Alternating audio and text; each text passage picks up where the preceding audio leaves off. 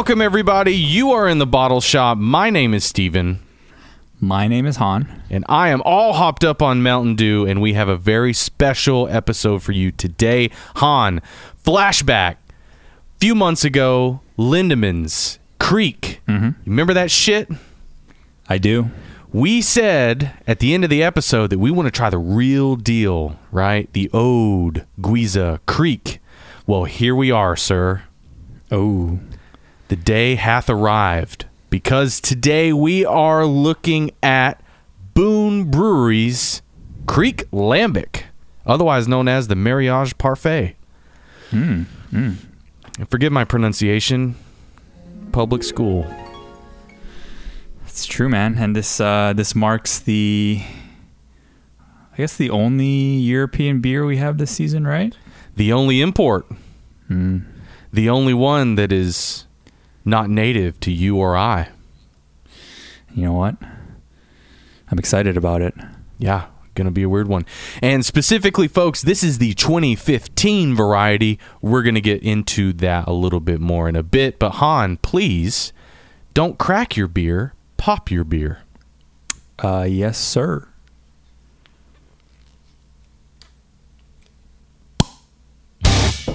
All right, I'm ready. All right, man. Boon Brewery 2015 Kriek Mariage Parfait. Cheers, bud. Cheers.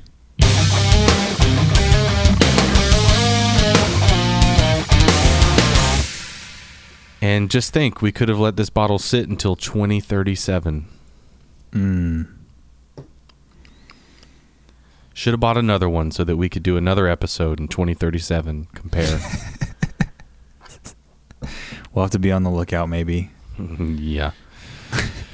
All right, man. Shall we get down to business? Let's do it. It's time for Quick Hit. This is a Kriek Lambic. It is from 2015. It's the only time we're ever going to get it. This is 8% ABV, and I paid $9 for 12.7 fluid ounces. Hmm.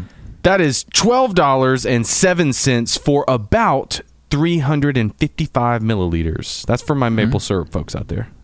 Hmm. Merci beaucoup.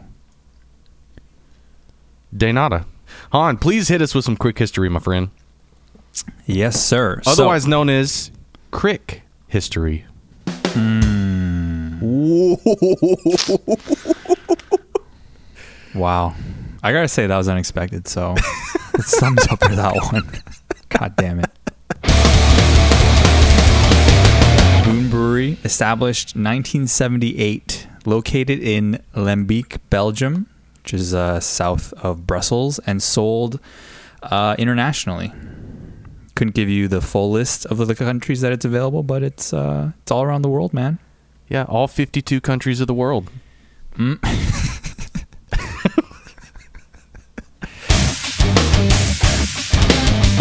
Boon Brewery, Kriek, Lambic, 2015. Marketing and packaging. Han, when you look at this bottle, what do you think, man? Do you like it? Um, it's very European, for better or for worse. I think the bottle itself is nice, you know, but uh, the stickers and the signage that's on it, eh. I mean, I could take it or leave it. What about you? Yeah, the font's weird, isn't it? Uh, it looks, um, I don't know. It's it's got that boomer playing around on Windows 95, creating a poster for your birthday look. Yeah, yeah, big uh, MS Paint vibes on this one. Okay. And if you want to see exactly how this bottle looks and you want to see how this liquid looks in the glass, please go over to our Instagram. We are at the Bottle Shop Podcast. And when you pour this Boon Kriek Lambic into the glass, you are going to get a beautiful, kind of hazy, little translucent purple, red, maroon. I don't know, man. It's beautiful. What do you think? Yeah, it's a very nice looking beer. Um, and to be expected, though, the European beers we had last season, a lot of them were really striking, really nice. So this is just following uh, the tradition, I guess. Mm-hmm. Mm-hmm. And before we get into smell and taste, I just want to give the listeners out there a quick refresher on what a crick is. A kriek, crick, lambic is a wild beer that has a lambic base that has been re-fermented on fresh Morello cherries. Historically, they used a different variety of cherry, but they're getting harder to find now, so Morello is the go-to. Let's recap. They ferment their lambic, so it's wild yeast, the air, no yeast at all. Once it's fermented, they will then put it on a base of a shitload of cherries in a foeder, a big wooden barrel, and re ferment it until it's ready for the bottle. Then, when it goes in the bottle, it is conditioned for however long it takes for you to drink it. Seriously, y'all, it could be decades before you drink this beer. And on that note, Han, bury your nose in this and tell me what you smell. So for me, I think there's there's some stages to this. If you smell it, um, like the preliminary smell, it's gonna be almost typical. You know, it's gonna be a little fruity, a little tart. Uh, but when you really get into it, that's when you can smell the funk, the wood that's in there. You get the alcohol. Um, so it's a mixture of of those aromas plus a really nice, not overwhelming sweetness, um, and a really nice tart quality to it. Um, overall, it's kind of like a really well made fruited sour that's also a little woody and musty in a, in a good way. What about you, man? Yeah, so I'm with you on the stages thing. You're going to get that blast up front. You're going to get it when you drink half of it, and then you're going to get it right at the very end as it warms up. They're all going to be different, and you're going to get different notes. Put it in a different glass, you're going to get a different note. Now, this is not nearly as nuanced as, say, VAT 108, but let me give it a shot. I'm with you on the funk and the fruit way up front. That initial blast is like sour, funky, volatile fruit. And then it gives way to the wood, and it's a sour, stanky wood. And I don't know if maybe the cherry pits are playing a part in that. Um, beyond that, you'll get that that sweetness, and then you're going to get all the esters at the end. So you're going to get that barnyard, what is left of that funky grain, that unmalted wheat. I don't know, man. You can keep going and going and going, but that's kind of where I'm at right now. When you taste this Boon Brewery Kriek Mariage Parfait 2015, for me, having had a catalog of bracingly sour ales thus far, it is no longer as sour as I remember it to be. It's actually pleasant. It's kind of like biting into a tart cherry. It's really nice. Um, surprisingly clean for as rambunctious and wild as it smells. Uh, lots of fruit, plenty of that barrel note, and then you're going to get all the funk. And you can spend days with a laundry list of shit talking about that, but it's fun. You can sink your teeth into it. Han, what do you think? Um, yeah, I mean, I'm with you on on pretty much everything. It's um, again, it's not overwhelming in any one regards. I'd say it's pretty nicely balanced between uh, tart, sour, bitter, um, and sweet. Um, again, you get a really nice uh, natural cherry flavor, so it's going to be pretty similar to eating some really nice fresh cherries. Right? You kind of get the sweet, you get a little bit of the tart, and then at the end you get that bitter sort of earthy sensation, um, and that's kind of mixing in with obviously the wood and the funk characteristics there.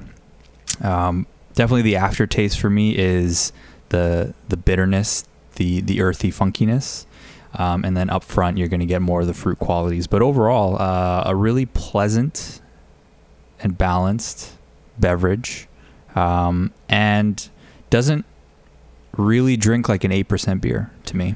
I agree, and especially an 8% wild beer, they tend to be very high in ethanol, at least a perceived ethanol.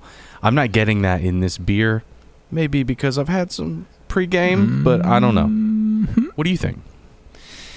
Yeah, this is like um it kind of reminds me of like a more mature a classier version of you know what you what you traditionally think of like a fruited beer to be.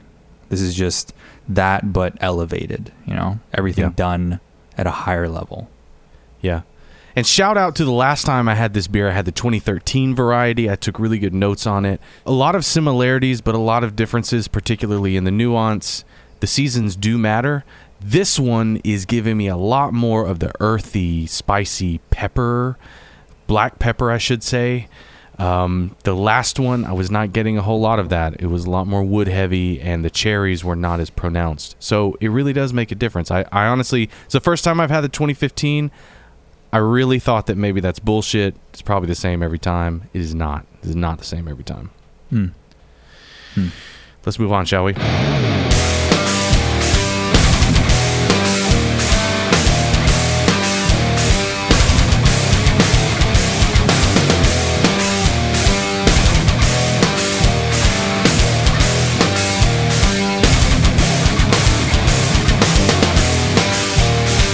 Han, does this bear any resemblance to the Lindemans Kriek for you?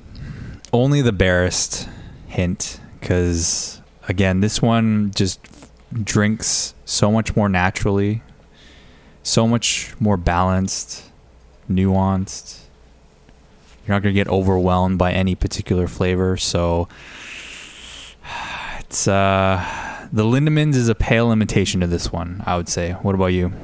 I completely agree. I would consider this a real kriek and the Lindemans to be a baby kriek. Hmm. Mhm. Fisher Price, my first kriek.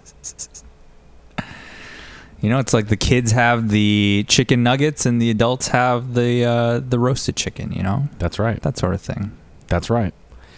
And follow up question on a scale of wildness, where would you rank this beer? With one being Coors Light and 10, I don't know. You quantify 10.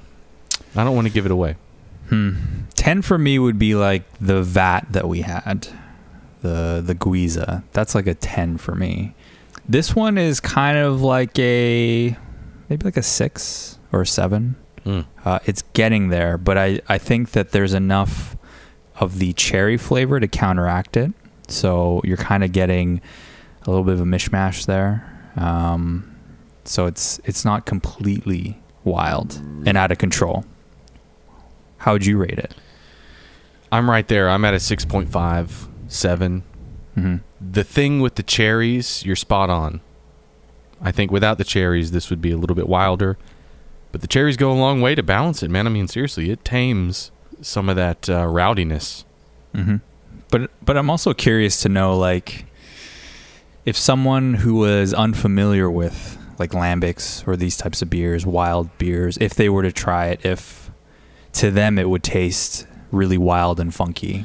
I'm I'm confident that it would. I remember the first time I tried this beer, and it was in the baby stages of my sour awakening.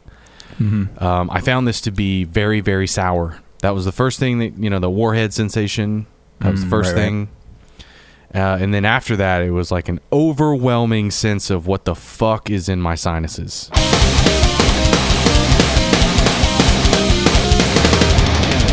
Question for you. So obviously the Europeans, the OGs, they have their ways. They're doing it the quote unquote right way, the traditional way. Would you like to see North American breweries adapt or adopt the quote unquote right ways to make these types of beers? Or are you okay with saying like if you want the original, the authentic experience, get a European beer, get it in import. And if you want to try something different or maybe slightly experimental, then try a North American one. Yeah, you nailed it with that last part there. So if you want the original, there's no substitute for the original. You're going to have to go to the people that did it first. But I'm not saying that you should always have to do that. There are people that are doing it here in the United States and are doing a pretty damn good job. I'm Mm. going to throw out Deschute Brewing makes the Dissident. It is very extreme. It is this turned up to 15 as is traditional in North America, Mm-hmm. but they are doing it. Uh, Jester King out of Austin, Texas, is doing great wild ales, and they're doing all sorts of weird things to them. Like they're doing half wild, half cultured, and they're barrel aging them. And they're I I, I don't know, man. I I think that um, North America is actually doing some of that. Some folks out there are making an effort to strike a good balance with the traditional way versus the new way. So, unlike the Goza, where North America pretty much has nothing even close, Yeah. I would say we're getting the wild ales right. Would I Hmm. like more people to do them? Yes, I would. Hmm. But we've got some, and they're not that hard to track down. It's fair, man. I'm with you on that too. I would like to see more, especially for myself, because I don't, I don't really see too many Canadian breweries doing it, if at all. Um, if I go to the store, it's mostly if I want a lambic, I have to get a European one. Can't get a Hmm. uh, a domestic one.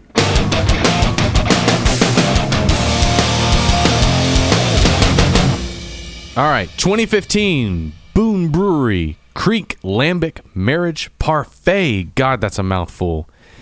The burning question, we ask it on every episode from here until the end of time, forever and ever. Amen. Han, at $12 for what's essentially 355 mil, is this a value for you? Yes, really well made. Belongs on the list of special beers. This is one of those like um, you bust it out on special occasions. You're feeling fancy, and I and I think it, that fits the bill. You know, it's not a crushing beer, so you're not going to be buying multiples of these just to drink in one sitting. You drink it when you want to feel sophisticated. So that's a yes for me. What about you? I completely agree. At nine dollars, this is a fucking value any way you look at it. It's eight percent. It's very well made. It's insanely nuanced, and it, it just makes your pinky want to fly out. You know what I mean? Yeah, yeah. All right, man. And on that note, Kriek Lambic, Hmm. Boon Brewery, 2015. Cheers, man. Cheers.